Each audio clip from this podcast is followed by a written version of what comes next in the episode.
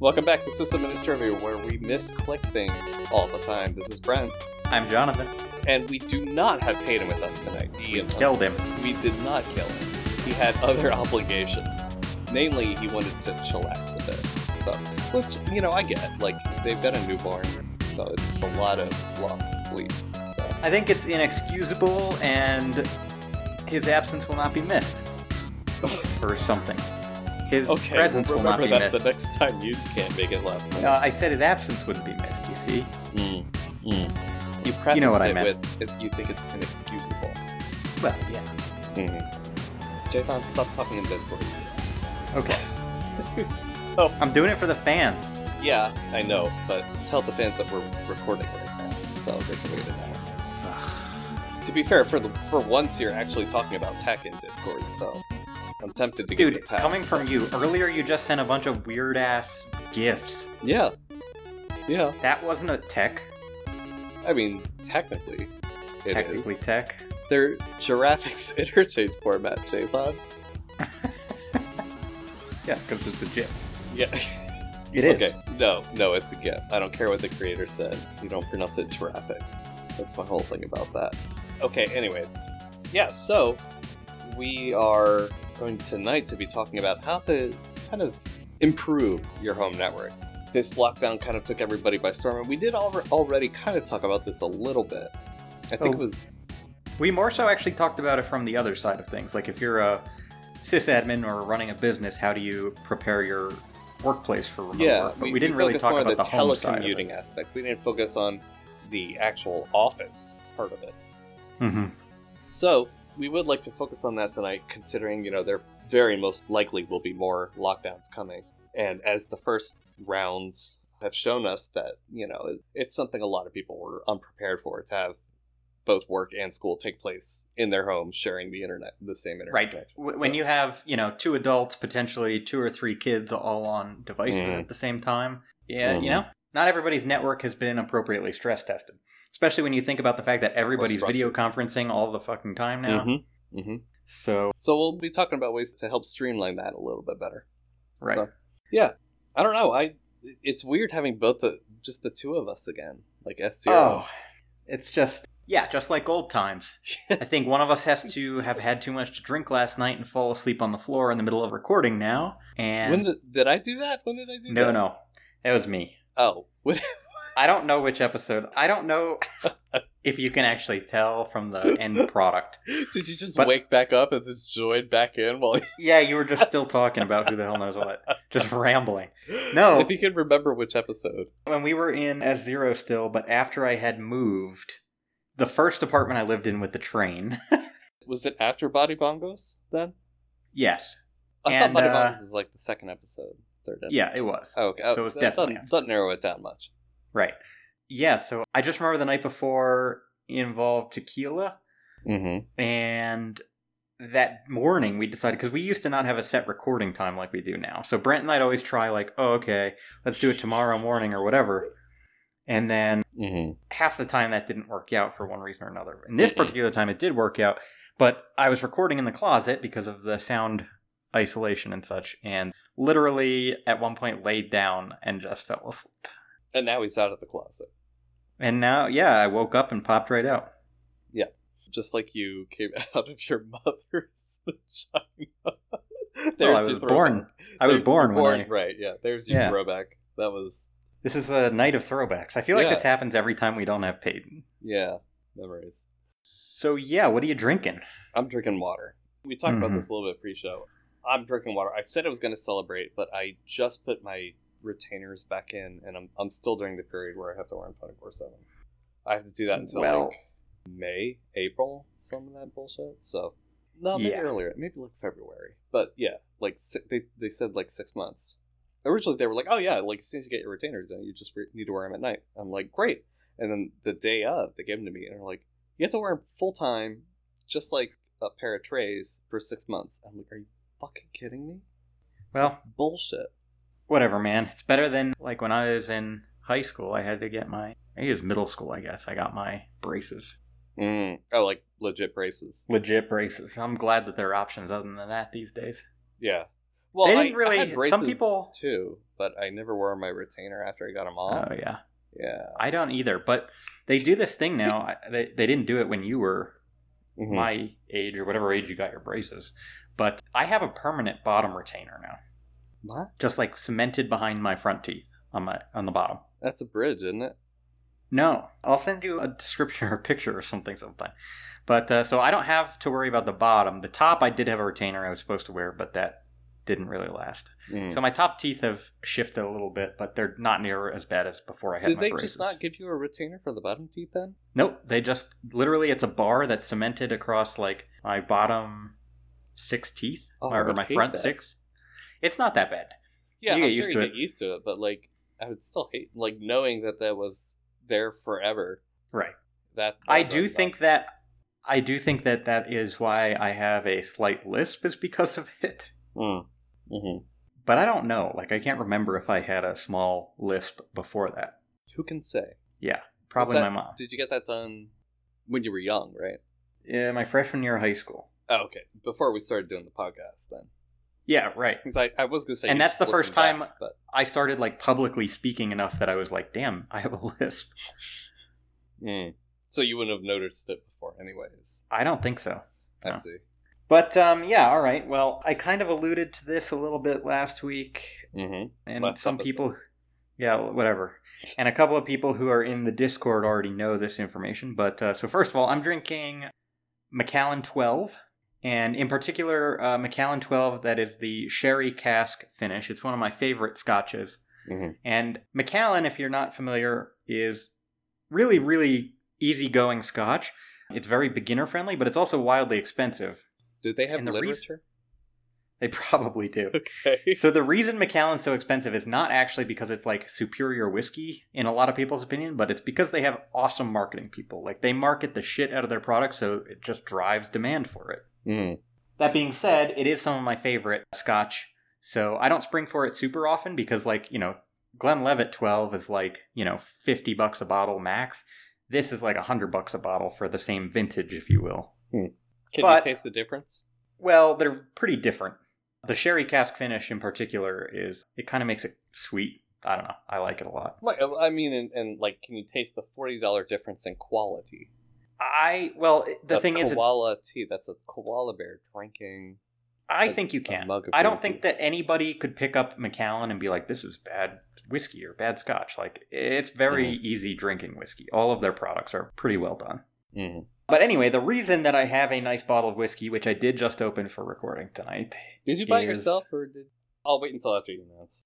So yeah, I am celebrating something.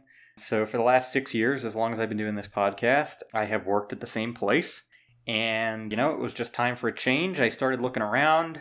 And since I already had a job, I only applied for a couple positions that were really like, I want this, not just like, Mm-hmm.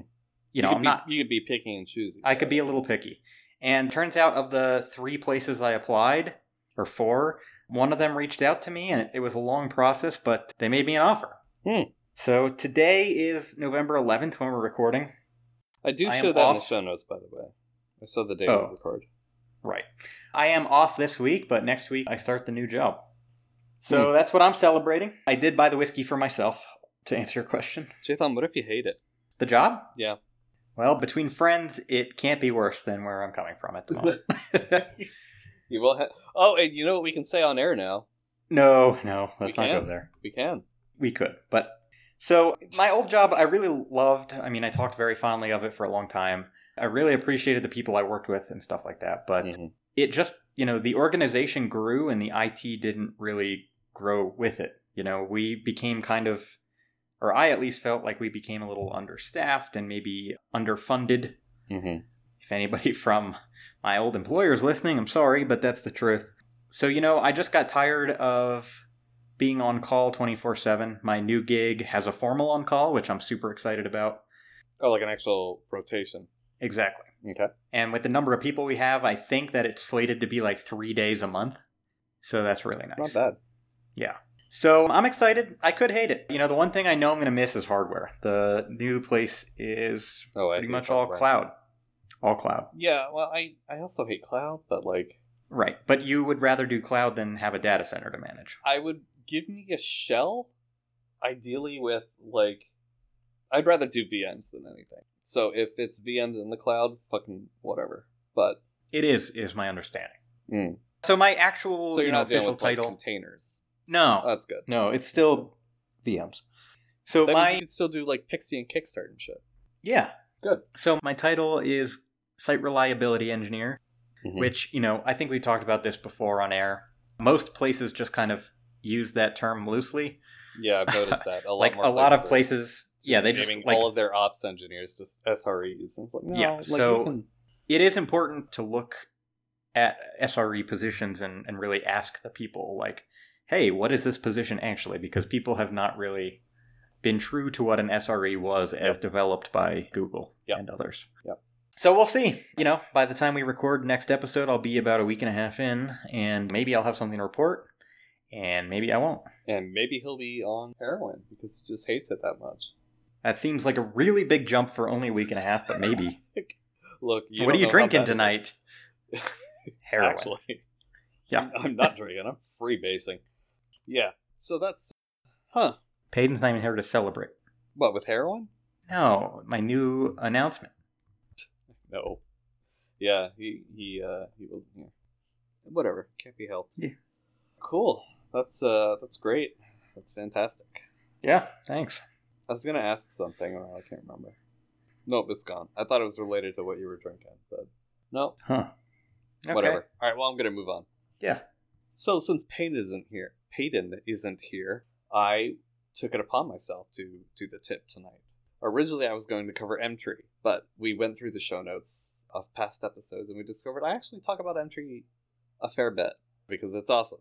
But so instead, I am going to talk about. Help me again.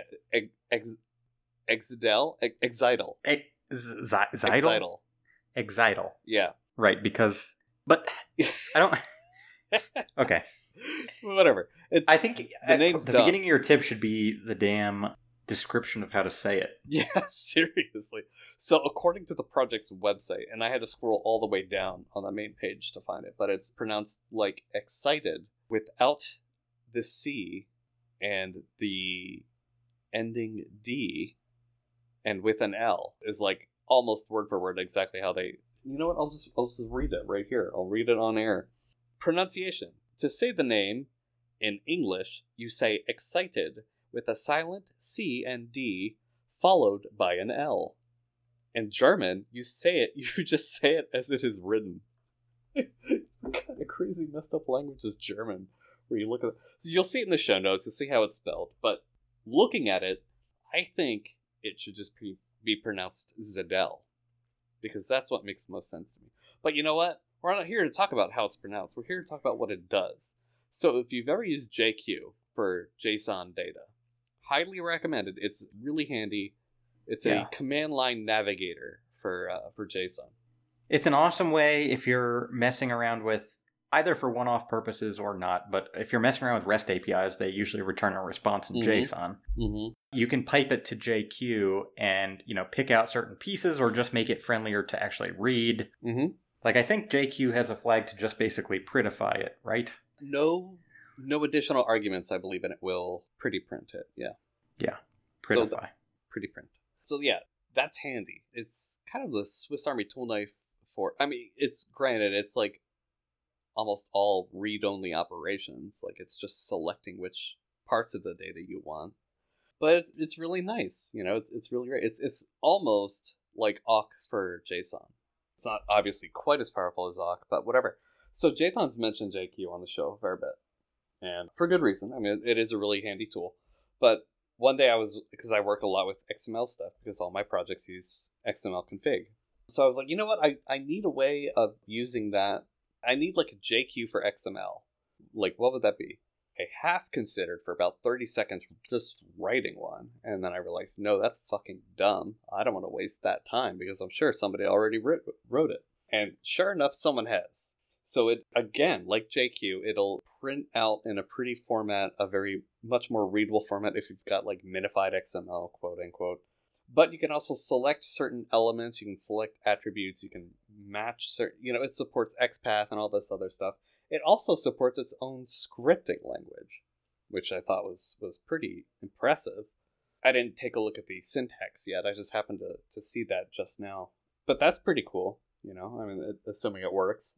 I can't vouch for it because I didn't test it. But Zidel or Zidel or whatever, it in and of itself is a very useful tool, especially if you do a lot of work with XML and XSD and, and things like that. So that's it. Short and sweet. Yeah. So, what things that you're familiar with natively return XML instead of JSON? A lot of. So, before there was REST, there were things like SOAP and XML RPC and things like that. Mhm. A lot of those are still present in like big enterprise systems and like Mhm. mainframes. Mainframes use a lot of XML RPC stuff. A lot of embedded stuff uses SOAP, and that's primarily XML. Got it. But you'll also see it like DocBook. DocBook is XML. Mm-hmm.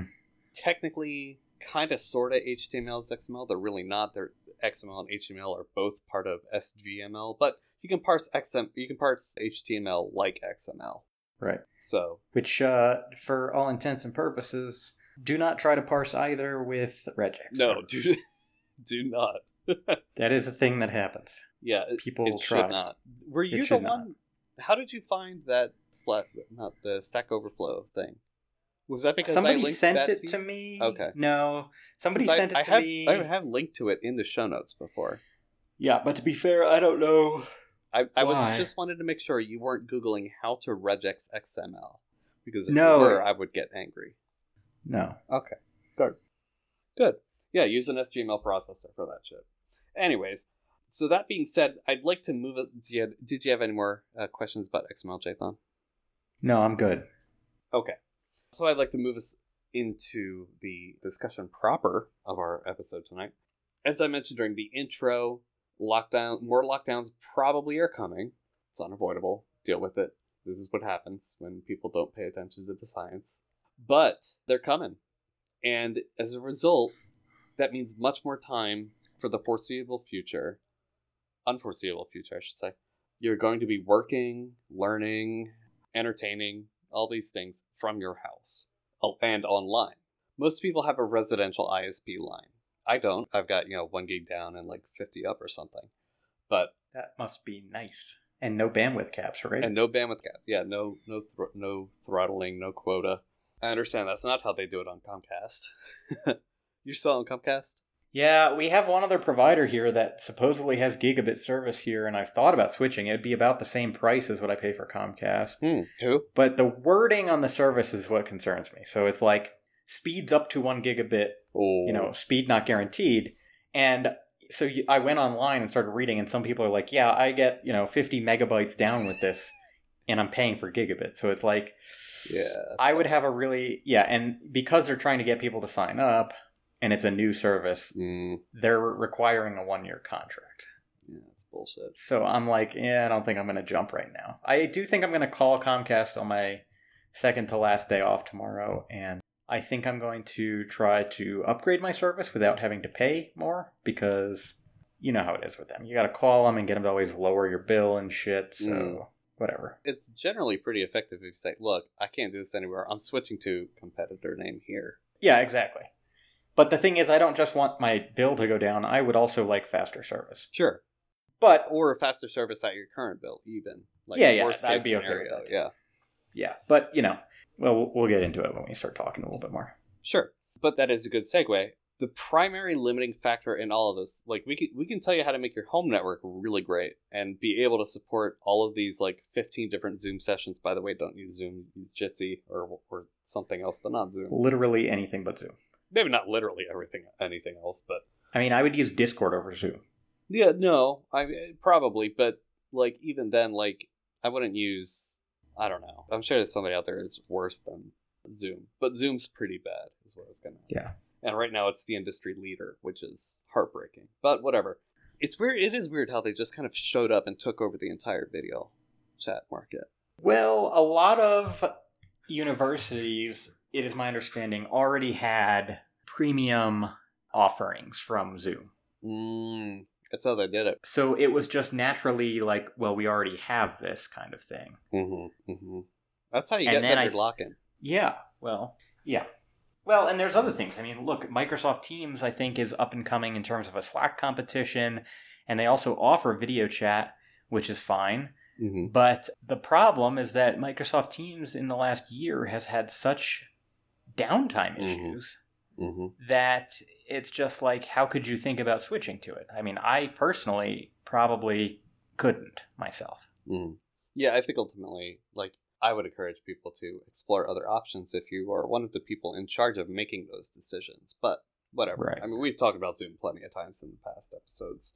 But back to my point, like, you may end up in a situation where you've got like five concurrent Zoom sessions all happening on your home wireless network, Right. which is rough, you know, because that's a lot of packets in the air. That's a lot, you know, it's easily overwhelming the radio of probably your single WAP. And if you don't have the bandwidth from your ISP, there's nothing you can do about it. But if so, yeah, so that's the thing. If you can upgrade with your ISP for a decent price, don't you know break your wallet for this. But that's going to be your really only limiting factor here. Kind of. Now, here's the other thing, though. Mm-hmm. is a lot of ISPs, like Comcast basically, or Xfinity, it doesn't matter what your download speed is, they only ever give you 5 to 10 meg uploads. Oh, yeah. Which, so that might be limiting regardless. So you Mhm. also have to look at what's actually capping you. Mm-hmm. That's true. But at least you will, the video you receive would be uninterrupted. Any That is correct. improvement you can make along that process is good, but it's better to get synchronous upgrades if possible with your ISP. Yeah. I don't know how Xfinity became the industry leader either. They're terrible. Anyways, before I get into another rant, right? So that's probably the number one tip I can give is just make sure you have a solid ISP. I personally have uh, what's their name, RCN RCN. Yeah. And they've been pretty good. I think I've only had two outages over the past year, which is great because they're not a very big company. Like they're big, but as far as ISPs go, they're really They're not, not that that big. Yeah. And they, I've had great service. You know, I'm, I, I find it really hard to complain with them. So that's the number one tip. But barring that, you know, I'm that's like obvious shit. You know, like you, your internet's slow, you call up your ISP, like, hey, can I upgrade to the next tier? Done. You know, duh. But what a lot of people are missing is that almost because of convenience, almost everyone in your house is using wireless, right? Yeah. That's a problem. And it's exacerbated when we start thinking about the three Google Homes we have and the 40 smart Mhm. plugs. All your And then you have people who have, yeah, right. and smart TVs and yeah, all that shit. If you configure it, it's used wireless. It's using wireless. You Right. might not And- have even configured it. It may be broadcasting for an AP, trying to find like a factory default AP that Right. does not exist. Even you know like oh well the tv was off at five o'clock this morning but that doesn't mean the tv wasn't checking for updates or updating its channel guide or whatever Mhm. the hell your tv does Mhm. so Mhm. just because it's not actively in use by you doesn't mean it's not doing something so anything you add to your network is adding congestion Mm-hmm. somewhere sometime at some level you know obviously everything's a little different so it's to varying degrees And to as a sort of relevant but side note here, it doesn't matter if both if like one person's downloading it. I mean, it does matter if some one person's downloading like a huge chunk of data and someone else isn't. The fact that you both are on the same frequency is really what clogs that airwave. If there's any activity at all, that's still a delay or possible loss of that radio transmission. And when I say radio, I don't mean like AM FM. I mean the 802.11 spectrum. right You know, wire Wi-Fi. Right. So an easy thing to do if you have a dual band router, Mm-hmm. keep all your IoT stuff on the 2.4 gigahertz network Mm-hmm. because it will permeate walls better anyway. So, you know, you tend to have IoT things all over the house, maybe, you know, just outside your house, your doorbell. I mean, I don't have any of these things, but I know people do. Mm-hmm. So, it's important to make sure they get coverage and 2.4 gigahertz will permeate walls and other, you know, otherwise impermeable things better. Mm-hmm. And most So your coverage is better, and it also then is me. It keeps your five gigahertz network free, that radio free Mhm. for your primary devices, which which, you're is on less a likely totally to different be. frequency too. So that's nice. Exactly. I do have a couple points on that though. Consumer routers are terrible. The firmware they have from the factory is just terrible. and oftentimes they will not let you segregate. You know, if, if you got if you get like an 802.11 AC wireless router, it'll just lock it to AC. It won't let you split between B and G Right. or 2.4 and 5, whatever. You know, it, it locks it in at AC, or you can do B on 2.4 and 5 or G. You know, like it doesn't give you a lot of options. I recommend going with personally. I recommend flashing, if possible, your wireless router with OpenWRT. They have a lot of good instructions for every model they support. If it's not supported, you find a little bit better, sometimes less better coverage with DDWRT, which is not open source, but I don't know, you know, for some reason a lot of people prefer that. Is, OpenWRT uh, is better, but whatever. tomato, still Tomato. around? Tomato, I believe, is still around. Yeah, and that's Okay. the other third major option with that. Or you can get like uh, UniFi equipment, which I strongly recommend, anyways. Um, um, that alone, you get much better quality hardware. So Got you it. get better radio, you get better fault tolerances, so they're less likely to break down after heavy use over a couple years. You know, things like that. And they they have a good warranty. You know, they're great, and they give you a lot more management options with the controller, the UniFi controller software. But you know, do keep that in mind as an option. You know, I'm not saying you have to go out and get UniFi shit, but I really recommend it. Now, this is an interesting point, Mm-hmm. And it's you know a little relevant to some conversations we've had in the Discord in the past few days, and also conversations I've had with people outside of you know podcast land. If you had, let's just say, you have a run of the mill kind of router, Mhm. and the radio is garbage, but it obviously is routing just fine, right? It's functioning as a router. Mhm. Do you think that there's a benefit to just getting an external, you know, WAP? AP? Yeah. Sure. I mean that the thing Because with that could be a cheaper way than building or buying a whole new router yeah where you would have to get an AP anyway. You can keep your current router, get the access point now, and then, you know, maybe in six months or a year, you're like, okay, now I really want to replace the router. Then you go ahead and buy, you know, Ubiquiti sells the Edge router now, the Mhm. Edge router X, I think it's called, Mhm. which is gigabit. And the four port one is like 60 bucks. You really can't beat it. It's a really good product. I don't bother with I don't- routers because I have I know built you my don't. own, but Right. I also have my own. I don't have it myself, but my mom's router finally died. I, she Hmm. literally was using the same wireless router as like when I was in high school, which Yeah. is astounding. Yeah. They don't make them like that anymore. Right, exactly. And so, you know, my brother had to go help actually hook it up and stuff, but he asked me like, "Oh, what should I get her?" And I got her an edge router and one access point. And for her house, I mean, the coverage seems to be Mm. great, and the edge router it seems to perform well. So, but if I were going to get a router that was commercially available without breaking the bank, it'd be an edge router, hands down. Mhm. It's a really good product. It is a good, as with all. I mean, I, I wouldn't say yeah. most UniFi stuff. It's great bang for your buck. Yeah, yeah. Yeah. We're big fans of UniFi here. Isn't it Ubiquiti is the company and unifies the access point? It's the product line. Yeah, there's Okay. also oh, what they call it, Air Wi-Fi or Air Air Max. I think yeah. that's more cons- that's more like end end user consumer for friendly stuff, but you don't get nearly the amount of like Yeah. configurability with those. Yeah. So I, I tend now to stay I, I will those. say even you know of course we're talking about home right now so i don't want to deviate too much but Mhm. you know honestly even i've set up a small business before with Mhm. UniFi access points Yeah, so that's really you know if you have a small small medium yeah it is business. it's like right so you know depending on the application definitely do not write those off Yeah, Yeah, for sure. But as a result, that makes them fantastic for home office use because essentially Mhm. that's what you're trying to you're trying to do small business mindset there. right and what's awesome about them is it's so easy to add access points like if your Mhm. house especially if your house is hardwired with cat 5e or cat 6 Mhm. you just get a new access point plug it in in whatever room and uh, they're capable of doing a mesh setup Mm-hmm. I'm not Like- a fan of mesh though because you do no you I- do you have yeah you issues jumping between access points a lot and your speed and does you- suffer. So it can yeah and for a home setup i don't personally think there's uh, value in it but you know in a corporate setup there's almost no other choice depending, a lot of it depends on if you're properly wired or not. But yeah, yeah, sure hospitals are good. They usually use mesh. Yeah. Simply because they can't afford to do a lot of like tearing apart the wall to lay new Cat six or whatever, you know. right But that does bring me to my next point. We talked a little bit about hardware recommendations. Let's talk about design and structure of this thing.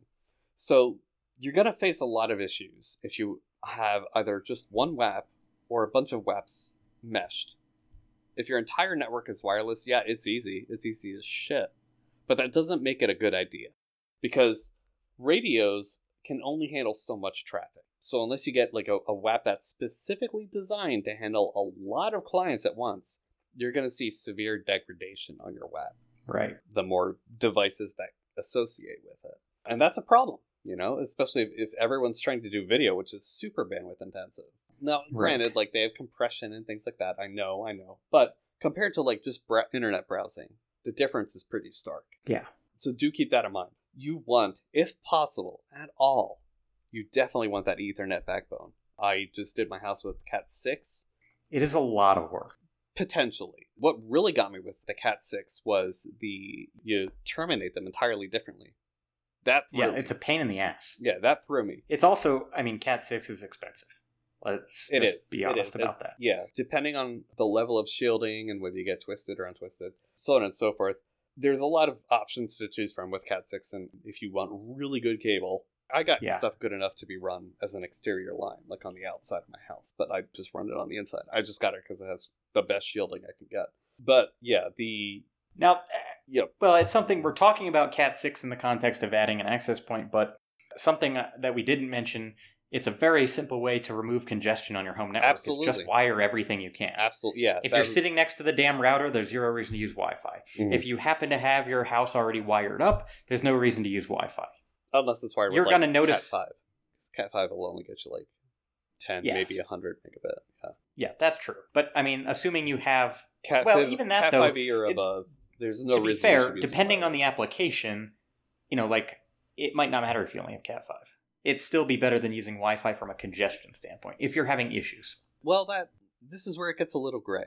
If you've got a really good WAP and you're running 802.11 AC, you may actually see improvements using Wi-Fi over Cat 5 or Cat 5e even, Speed wise, you will. and potential congestions. It all depends on that wireless radio of that WAP.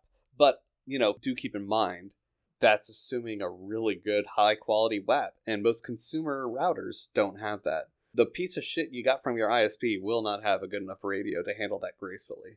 So Yeah.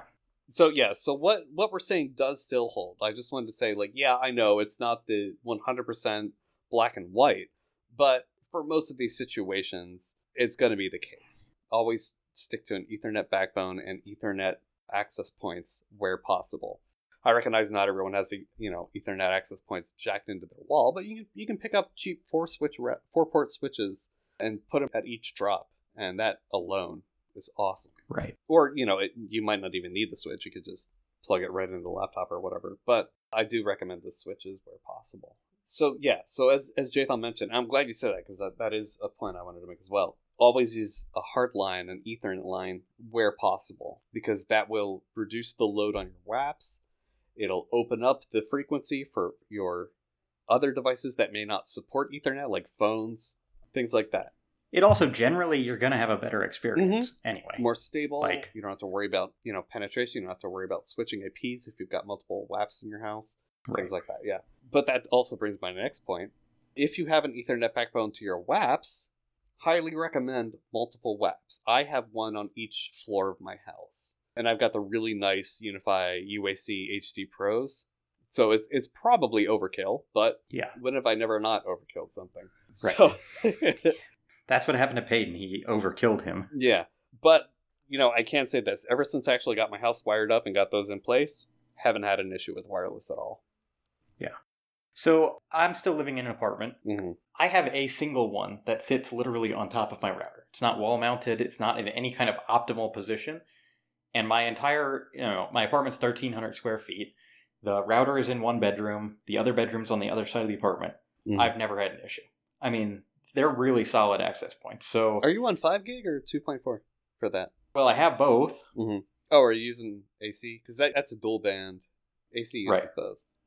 Yeah, most of my devices, like uh, like I said, my IoT stuff, like my Google Home and all that, they're all 2.4. My laptop, my phone, all that is five though. And that gets through the walls okay.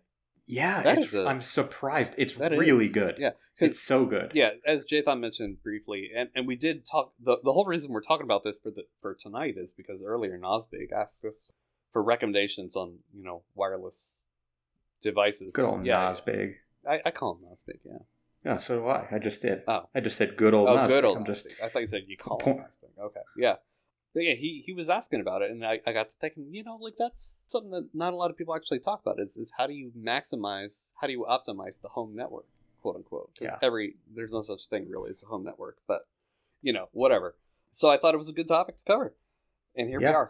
But yeah, he was kind of talking about the same thing, and I that was one of the things I specifically did ask him: Are you using five gig, five gigahertz? Because that will have terrible penetration. Now the oh, the, the flip and side of that is two point four will suffer when it's raining and if you run the microwave because both the water reflects or refracts i should say 2.4 gigahertz it's the Yeah. craziest thing and microwaves run at 2.4 gigahertz within that now the other spectrum. thing about it is though i think they actually run like 2.5 but there's enough bleed over yeah sorry five gigahertz in my experience suffers more in a congested area, yeah that's like in an apartment complex where there's lots of people around you and everybody has their own Mhm. wireless router. You know, you're going to get brain cancer and die anyway from it, but you're not gonna get brain cancer don't but don't the 5 gigahertz network becomes more saturated. And I think, to be honest, I think 5 gigahertz has more channels available anyway. it does yeah But the problem is, so many consumer routers just pick, they're all on the same damn channel anyway. mm-hmm. Mm-hmm. So there's a tool, I don't know about on iOS, but if you have an Android called Wi Fi Analyzer, that's the one i use did i tell you about that yeah, I think Yeah. so, probably. that's And you I can use. actually look at the all the networks around you and which channels they're on, and you can adjust accordingly. hmm It's called a spectrum analyzer, is what that Yeah. tool is called, generically speaking. And you can also get it for lap- for laptops. Kismet is one. Airmon NG will do that for you if you're on Linux. I think Kismet has a Linux port now, maybe.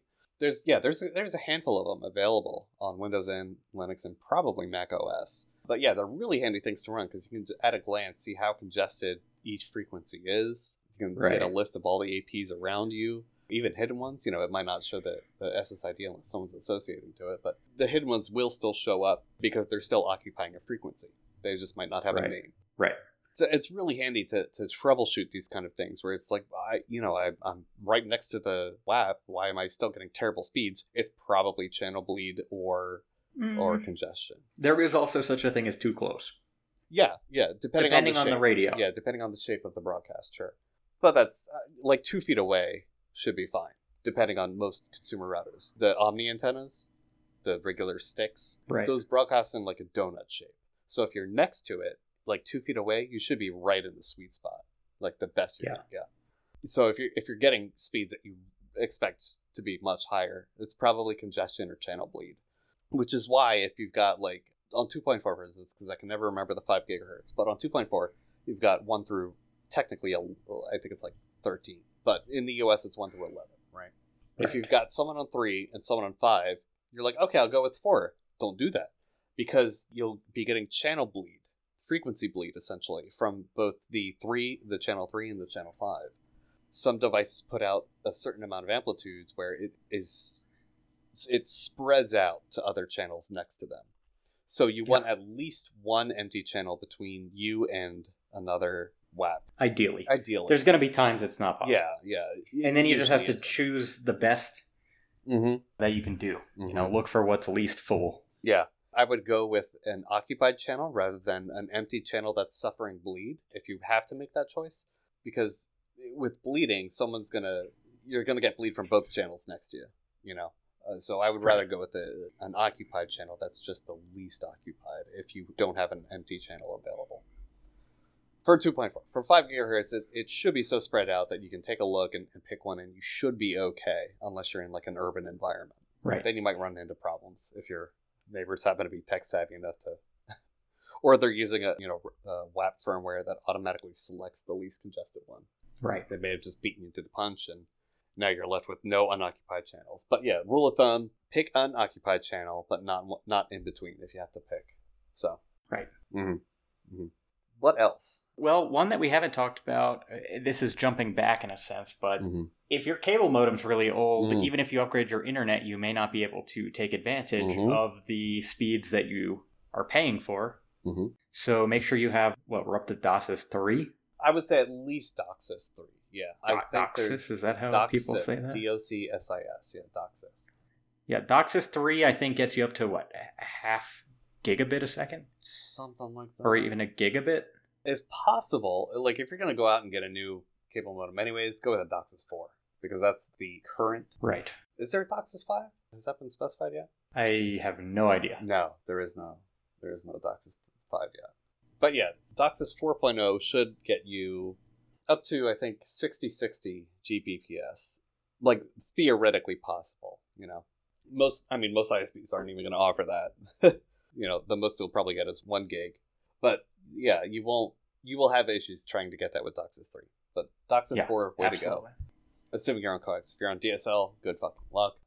Although, I I mean, it's possible to get good speeds with DSL, especially since it's so empty these days, since so many other things have moved to coax. Right. So, you know, maybe. It also depends on if your ISP knows what they're doing. But yeah, chances are you're on a you're on probably cable internet. So DOCSIS 4, upgrade to 1 gig if possible, or, you know, as high as you can. 75 megabit should probably be okay for most people working from in that in this context, this extra bandwidth needed context.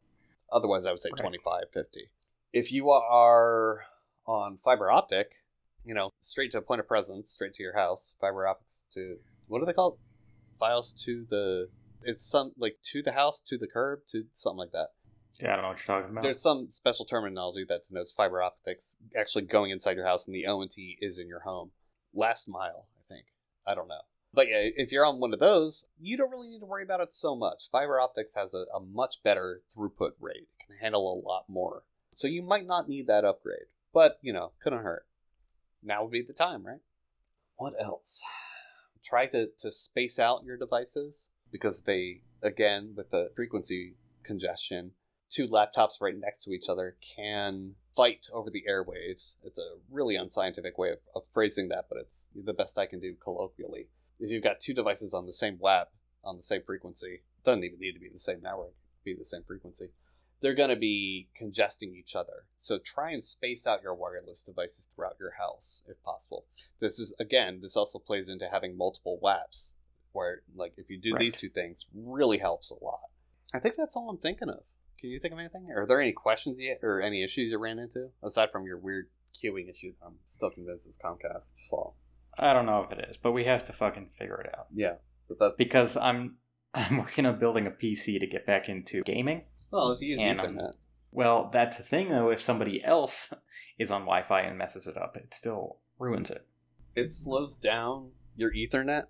Yes, Yeah, that's definitely not your device. Then that's your ISP. I feel like extensive testing is required. By all means, I encourage you to extensively test. But I'm telling you right now, like that is not possible. it, like it, it's not possible for it to be your network at that point. All right. Well, we'll, we'll, we'll just see. Know, I think Uh, I think eh. Comcast is doing some weird like shenaniganery. yeah. I think I think they're artificially throttling you. But That wouldn't. But no, it's okay. Well, anyway. yeah, I mean, No, they I think- see you hit what is it, Snapchat when it does that? They see you hit Snapchat servers and they throttle you. But it does it with anything, man. Like r syncing my raw at the end of this episode will break my network until it's done. Maybe it's burst. Maybe it's all Maybe. all burst traffic. I don't know. Yeah. Anyways, did you have anything to add? No, I think we covered most of the good stuff. Yeah. Follow what we said. You know, you know, as, make your kids budget permits. go outside, and they won't be on the Wi-Fi anymore. I, I, I mean, I guess that's one way of doing it. Tell them to go outside, play in the street What, Jathan? safely, safely in the street. Gosh. Someone's gonna like download the audio, cut that part out, and just use it to slander you. Tell your Probably. kids to go outside and play in the street. Yeah, I'm sure that's not gonna bite you in the ass. Oh, now I've said it. Although I said it in a mocking tone, so maybe maybe it'll thwart it. Yeah. So I guess with that, I'm gonna close out our talk segment.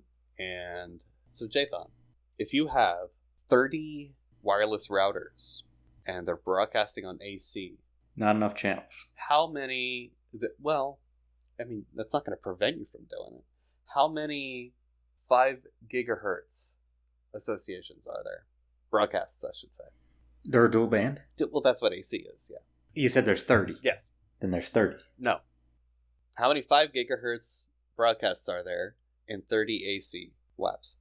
Why you wouldn't it be already know the answer, Jathan. But I don't think it's a good question. Are you sure you're right? Yes, I'm sure I'm right.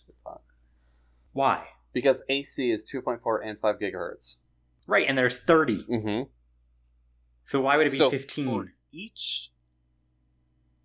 Wait, did I do this wrong? Yes. Fuck, I did. You're right. Oh my gosh, that's embarrassing. Edit. I First time I've ever said out. something right. no, I edit it. You can leave it. You can leave it. All right. Wow. I I am apparently not thinking tonight, am I? It's because you didn't have a drink to celebrate my new job and now karma. Is this like the uh the reverse Ballmer peak? Where I'm like, I'm so sober, I'm stupid. That's what happens to me every day. I wake up and I'm not drunk yet, so I just can't do anything. Oh my gosh. And he has a problem. Yeah. Okay. Okay. Well. The, okay. Well, if you've got if you've got twenty bottles of whiskey and you drink five, how many do you have left? Are you asking me right after I finish drinking the five? Look. Yeah. Because it might look like a few.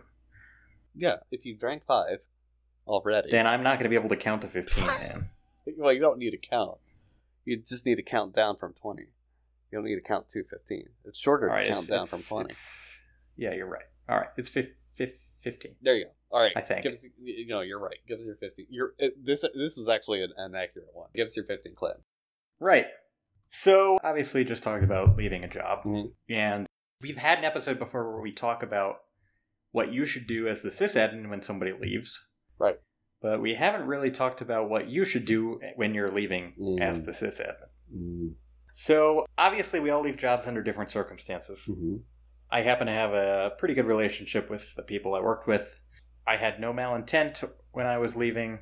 You should never really have malintent. Regardless of why you're leaving, you should not be an asshole when you leave a job. Well, because that ranges anywhere from hurting your future prospects down the line to word of mouth, Jail. reputation to yeah, jail. Depending. So, depending What on you do. depending on how malicious your actions were, your parting actions. Yeah. Yeah. So, I would like to talk a little bit about what I did when I was leaving. Mm-hmm. Now, the biggest thing, to be completely honest, is time is of the essence here.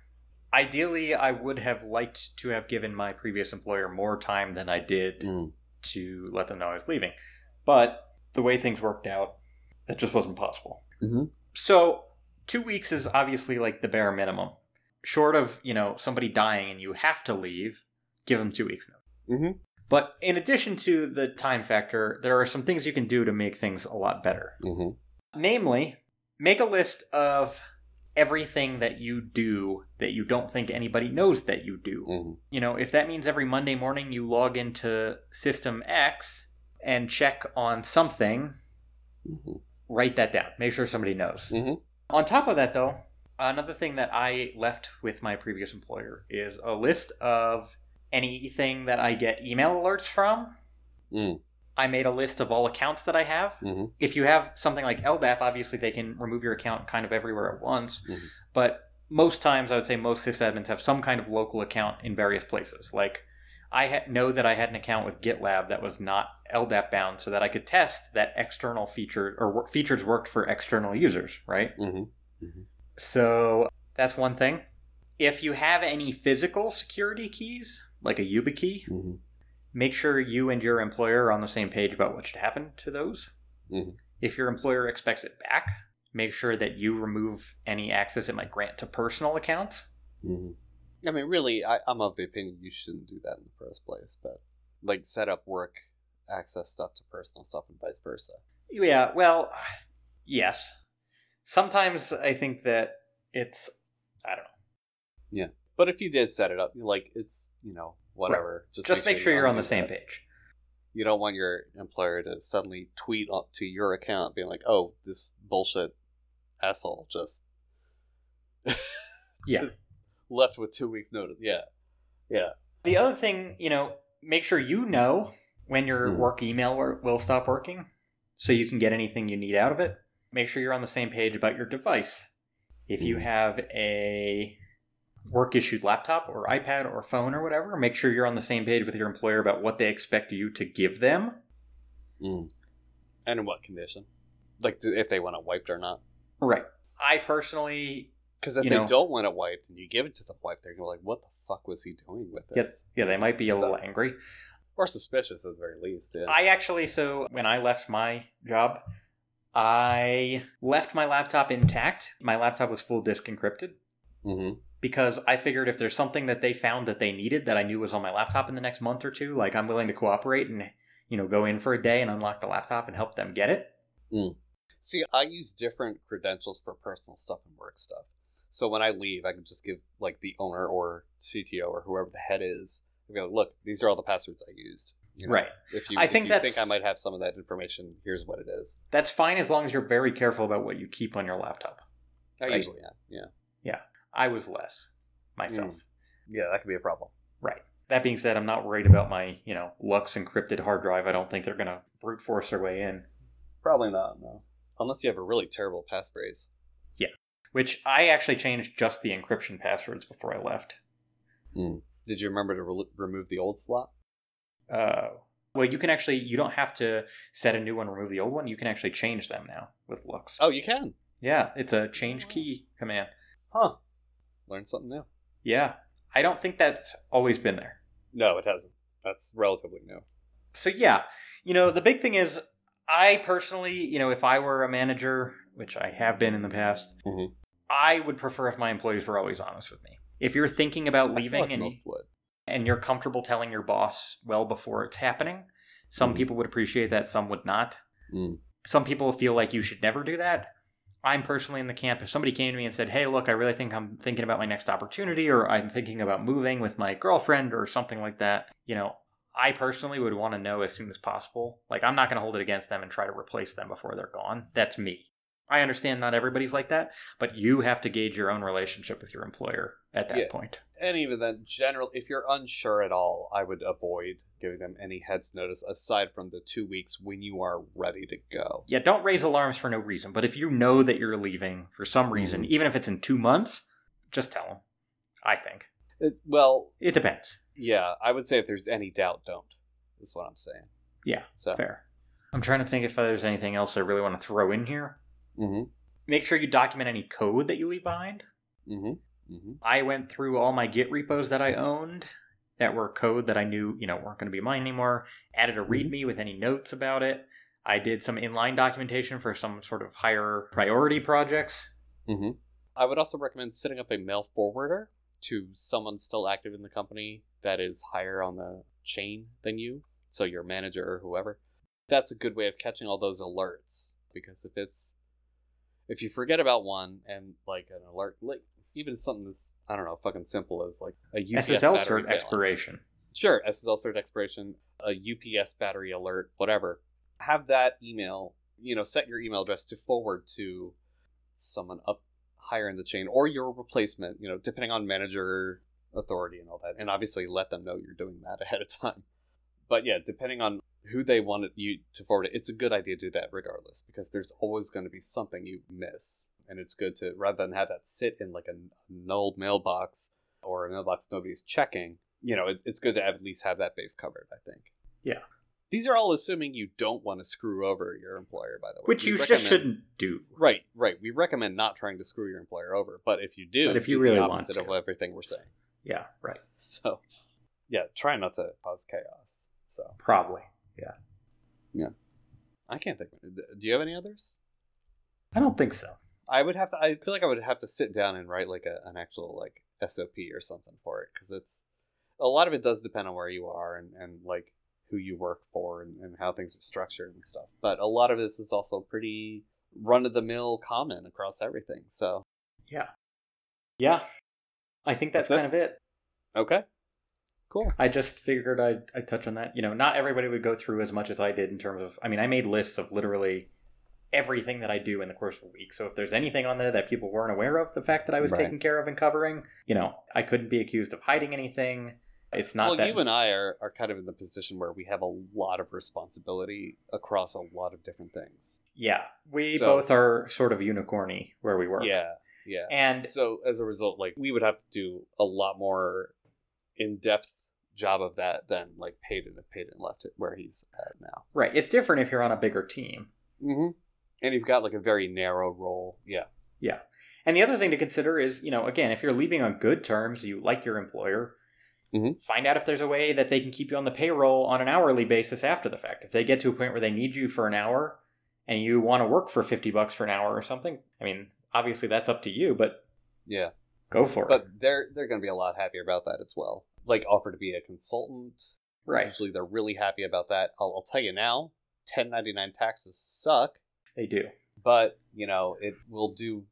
Like if you want giving like your two weeks notice and following the normal procedure with all that, that's going to put you in a neutral, maybe good standpoint. Offering to do consulting work afterwards if they need it, like leaving that option open for them, that's going to put you into the great reputation standpoint. Yeah. So if you, but uh, don't feel obligated to do No, it. no. you know? I mean, and don't even, you know, it's not something like you offer the day you're starting your new job. Like, go to your new job, give it a Mhm. month to make sure you're comfortable. You know, sometimes when you start a new job, it's overwhelming. yeah, There's a lot of things you got to spend some personal time on to get up to speed and learn.